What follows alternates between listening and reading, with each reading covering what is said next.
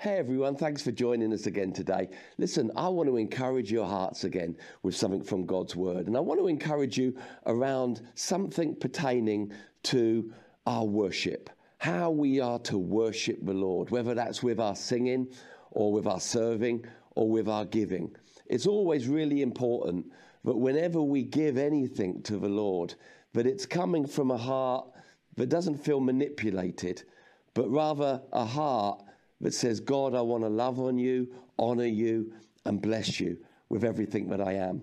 If you've got your Bibles, turn with me to the book of Matthew, chapter 26. And I'm going to start reading about a moment called the anointing at Bethany. And this is that moment of a lady and an alabaster jar. But I want to encourage your hearts with this today because within it I see such a great lesson for how our hearts should be when it comes to worshiping Jesus. It says in verse 6 While Jesus was in Bethany, in the home of Simon the leper, a woman came to him with an alabaster jar of very expensive perfume, which she poured on him um, as he was reclining at the table. When the disciples saw this, they were indignant. Why this waste? They asked. This perfume could have been sold at such a high price. The money could have been given to take care of the poor. Aware of this, Jesus said to them, Why are you bothering this woman? She has done a beautiful thing to me. The poor you're going to have with you always, but you will not always have me. When she poured the perfume on my body, she did it to prepare me for burial. Truly, I tell you, wherever this gospel is preached throughout the world, what she has done will also be told in memory of her. I love this passage of scripture. There's other places in the gospel that speaks of somebody anointing Jesus' feet with oil. There's other places that speak of um, moments of Jesus being anointed. This one really speaks of the moments before he's taken, arrested, and crucified. These are moments before. This is the end of the book of Matthew. Now, Jesus was walking with a consciousness of his death and his burial, but some of the disciples weren't. They didn't really believe what he'd said when he said, Oh, they're going to take me, I'm going to die. Three days later, I'm going to rise from the dead. But it's like the Heavenly Father stirred the heart of this woman to come and do what maybe they should be doing but weren't doing and anoint the life of Jesus for this moment that he was stepping into. But I want you to picture this moment with me. I want to make this moment more animated for you today. Because when I read this moment, it was a passionate moment of a person giving from the core of who they were. Like I said, whenever we have an opportunity to give to God, whether that's our worship, our serving, or our giving, it should never come from a manipulated heart, but from a heart that's full of gratitude and thanksgiving. So you've got this moment where Jesus is at the house of Simon the leper, and they're sitting around. This is moments before the button is going to be pressed on his death, burial, and resurrection. They're eating, he's spending time with them.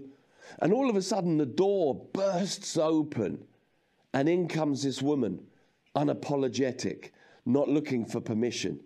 She pushes through, no one can stop her. And in her hand, she's got this alabaster jar that was like a, a marble like jar that contained precious ointment, perfume, something of great worth. She pushes through, not looking for permission. She comes to Jesus and she anoints him, pours this precious perfume upon him. And he sits there and watches. All of a sudden, the disciples begin to just get bad attitudes. Some of them begin to stand around and say, What's she doing? What's she doing to our Jesus? She wasn't invited. But Jesus didn't listen to what they were saying. Others began to get bent out of shape. This money, do you know how much that's worth, Jesus? That woman has just cracked open an alabaster jar, and what she's poured on your feet, some would say was equivalent to a year's wages. Jesus, this could have been sold to take care of the poor. Why are you letting her do that? Look at the response of Jesus. The poor you'll have with you always. He said, Don't use this poor woman to justify something that's an ongoing need. You should always have the poor in your heart. But what this woman has done, I don't think you understand. But God has sent her to do something very special with something very costly that will be remembered every time anyone hears the Gospels. So he kind of rebuked him. I think this was the moment when Judas, this was the moment of the straw that broke the camel's back. Because moments later, the next statement, the next sentence, speaks of Judas leaving the room and making a deal for money. It's funny, he'd been offended by what somebody was doing with resource, but then out, he went out and traded Jesus for money. But this was the moment where Judas, as the keeper of the purse, the treasurer, couldn't take anymore. And he went and sold Jesus out for a few coins.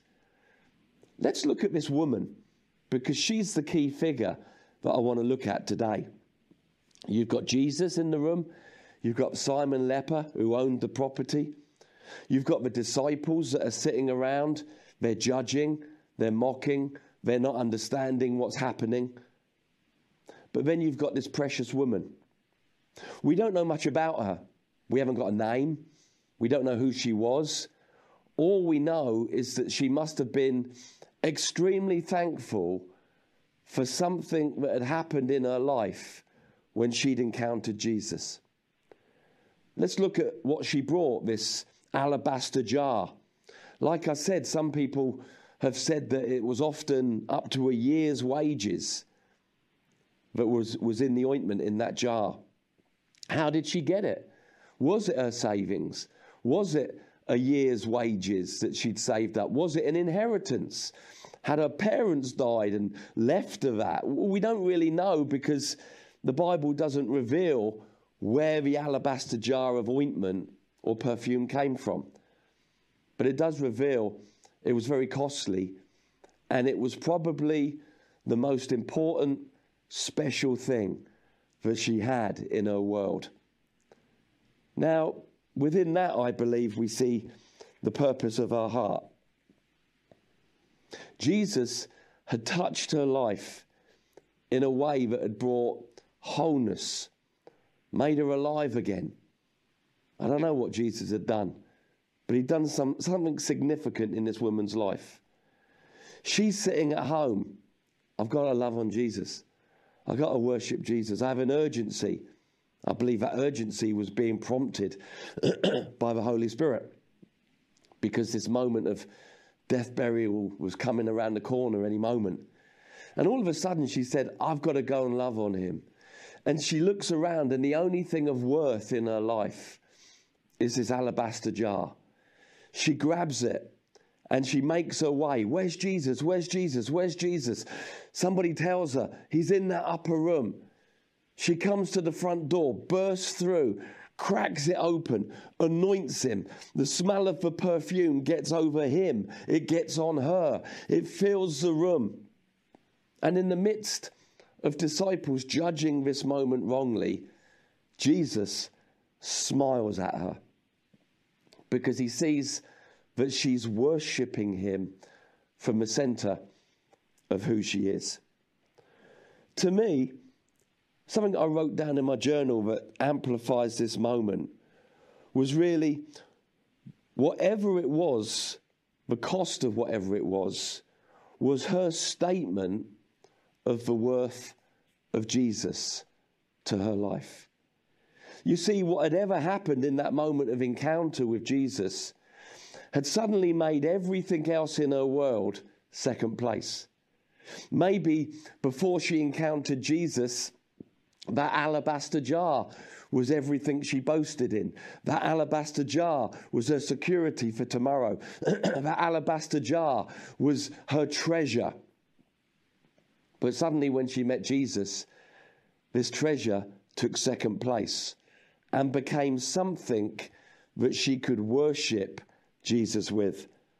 So, whatever it was, whatever it was worth, to her, it was just a, simply a statement that could define the worth of who Jesus was in her life.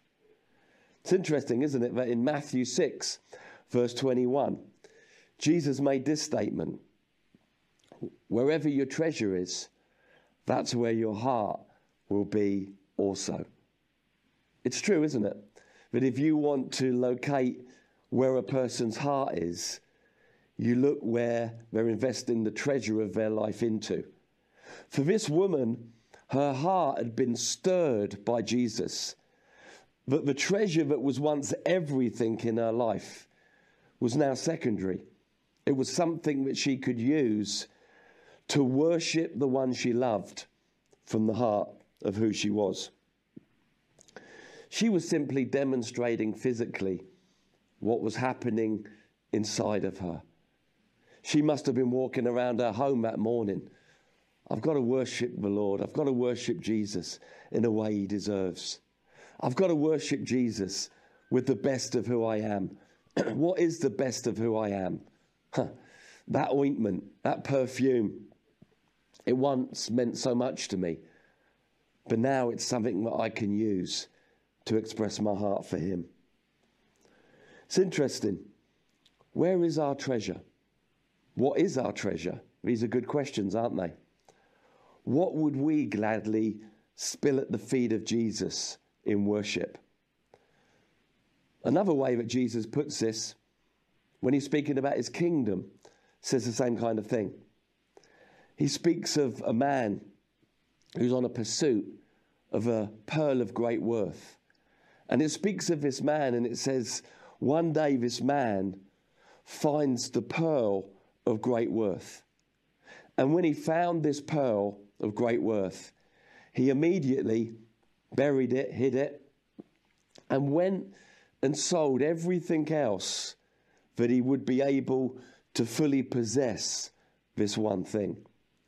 Now, until the moment this man found the pearl of great worth, all the other pearls seemed really important, really valuable, really expensive. but the moment he found the pearl of great worth, everything that was once great treasure became second place. I believe that this is how we should view our relationship with the Lord. Remember, in the Old Testament and in the New, we're told that we should love the Lord our God with all our heart, all our mind, all our strength. Not that we can't love other things and other people, but He is worthy and deserves the first of our love or the best of our love. He deserves the other things in our world that we consider treasure or valuable. He deserves for us to be able to, like this woman that we read about, take these other things and gladly spill them at his feet. He deserves to be King of Kings, Lord of Lords, the greatest thing in our world, high above any other. So I want to leave you with this picture today because I believe that this is a beautiful picture of worship. It speaks to me of worship, where sometimes, if you're in and around church life, you forget the why to the what that you're doing. When we have an opportunity to bring our worship to Him, are we just going through the motions? Or are we like this woman, being in the very best, breaking the jar of who we are, not caring who's watching or who's around us, but living in a way to always bring in the best of our worship? Let's talk about our money. When it comes to bringing our tithes and our offerings to the Lord. Do we do that begrudgingly? With a heart that honestly thinks he doesn't deserve it? Is it a labor? Is, are you doing it because somebody said to you, ah, in Malachi, it says, bring all your tithes to the storehouse? Are you doing it because you feel manipulated by God or man to some degree? And I want to say to you, none of that is good enough. We need to always have hearts when it comes to bringing our tithes, our offerings, our service to the Lord that says, God, this is my joy to be able to bring this to you, anoint you with this, lay this at your feet.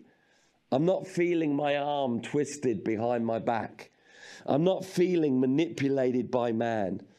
I had a choice, and my choice is to honor you and worship you with the very best of what I've got, not what's left at the end. You know, sometimes when you're speaking to people and you speak about tithes and offerings, sometimes when they're speaking to you, it sounds like, well, I'm going to pay this and I'm going to pay that. I'm going to pay this and then I'm going to pay that. Oh, and if there's anything at the end, I'll give that to God. My friends, that's a wrong way of thinking. We should always put God first. It's like if you went to the butcher and you were wanting a nice bit of steak, the first cut of steak. Sorry to any vegetarians that are watching. But you wanted that cut of steak. But when you got to the butcher's, he said, Oh, it's been a busy day. I've got this straggly bit at the end. You're welcome to that. You would kind of look at it and say, I didn't come for a straggly bit of what's left at the end. I came for that best cut. I believe that when it comes to our finances, when it comes to time, when it comes to anything that would be comparable to valuable or treasure in our life, we should always have an attitude, a hard attitude. God, I will not give you what's left. I want to give you what's best. You know, we see this in the life of King David. There's an account in the Old Testament where David is winning wars and he goes to this area and he wants to sacrifice something to God just out of thanksgiving for all that God had been to him and done to him up to this point in his life. And the person who owned the property saw David coming. And he comes to David and he wants to get in David's good books. And he says to King David, Pick any bit of land. I'll give you any area you want. You haven't got to pay me anything. Let me give you this as a favor. Sometimes when you read the Bible, you would expect David to see a good deal, a bargain, and say, Oh, thank you very much, very kind of you. But yet, David doesn't do that because he carried the same heart of this woman that would come many, many years later. He turns to the person who owns the land and he says, Listen, I will not offer God something that costs me nothing. I love that about the heart of King David. That he'd said, I don't want bargain basement when it comes to my God. I don't want to give him some cheap aftershave somebody gave me for Christmas five years ago that I'm never going to use. I want to always be found, bringing the best of who I am, the treasure of who I am, the best of my time, the best of my giving to the feet of the one who deserves it the most. I really believe with an attitude, a hard attitude with that like that, you'll never go too far wrong with God. So when we look at this story, are we going to identify with the disciples? Well, they were only talking wisdom, they were talking budgets. Are we going to identify with the heart of Judas that cared more about the money or the wealth of the perfume that was being used than the purpose of worship that was happening? Or will we identify with this young lady? We don't know who she was, we don't know what her name was, but we can identify with her heart that whatever had happened in this woman's life when she'd encountered Jesus suddenly elevated Jesus to the number one spot in her life. Where suddenly, yeah, the alabaster jar, it's worth a fortune. It's equivalent to a year's wages. That makes it a perfect opportunity to have something to worship my Jesus with. I hope this has encouraged your heart today. Like I've been saying, over and over again the last few weeks. We are in a kairos moment. We're in a moment where we need to be lifting our faith to what God is doing and what He's saying.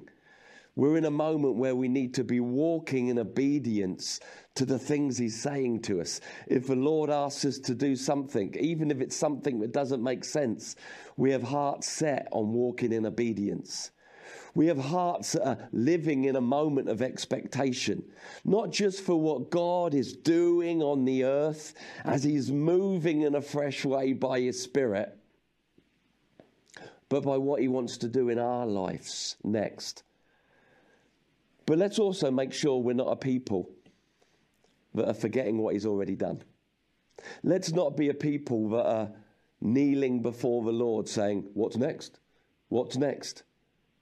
and not doing what we should do, and that is remembering all of the incredible things He's already done. He's already saved us, He's already set us free. He's already given us a purpose for living. He's already removed fears that bound us. He's already broken addictions that controlled us. He's already loved us when we were unlovable. He's already restored us when we were broken. Never forget it's good to look back sometimes. And as the old time Pentecostals used to sing, to count your blessings, name them one by one. Then you will remember what the Lord has done. We shouldn't be motivated to bring God costly worship by what He's going to do next, but rather by what He's already done for us, the riches of His blessings He's already poured upon us. I pray today that this message encourages you. It's not wrong to have treasure in your life and other things of great worth, but just make sure that He comes first. Some things in our life that we may consider treasure are actually really good things to worship Him with. Let's not have the heart of a judgmental disciple, a betraying disciple in Judas but let's all carry the heart of this precious woman who got recorded in Scripture for all time because of her act of worship. A woman not driven by manipulation, not driven by greed, not driven by the fear of man, but was driven from a simple heart love that she had for Jesus a love that caused her to overcome any fear, to burst in a room, to crack open a marble jar, an alabaster jar, and anoint the feet of the one she loved. Let's be inspired by this woman today in our giving, in our worship, and in our serving. Hope this has encouraged you. The Lord bless you. I'll see you next week.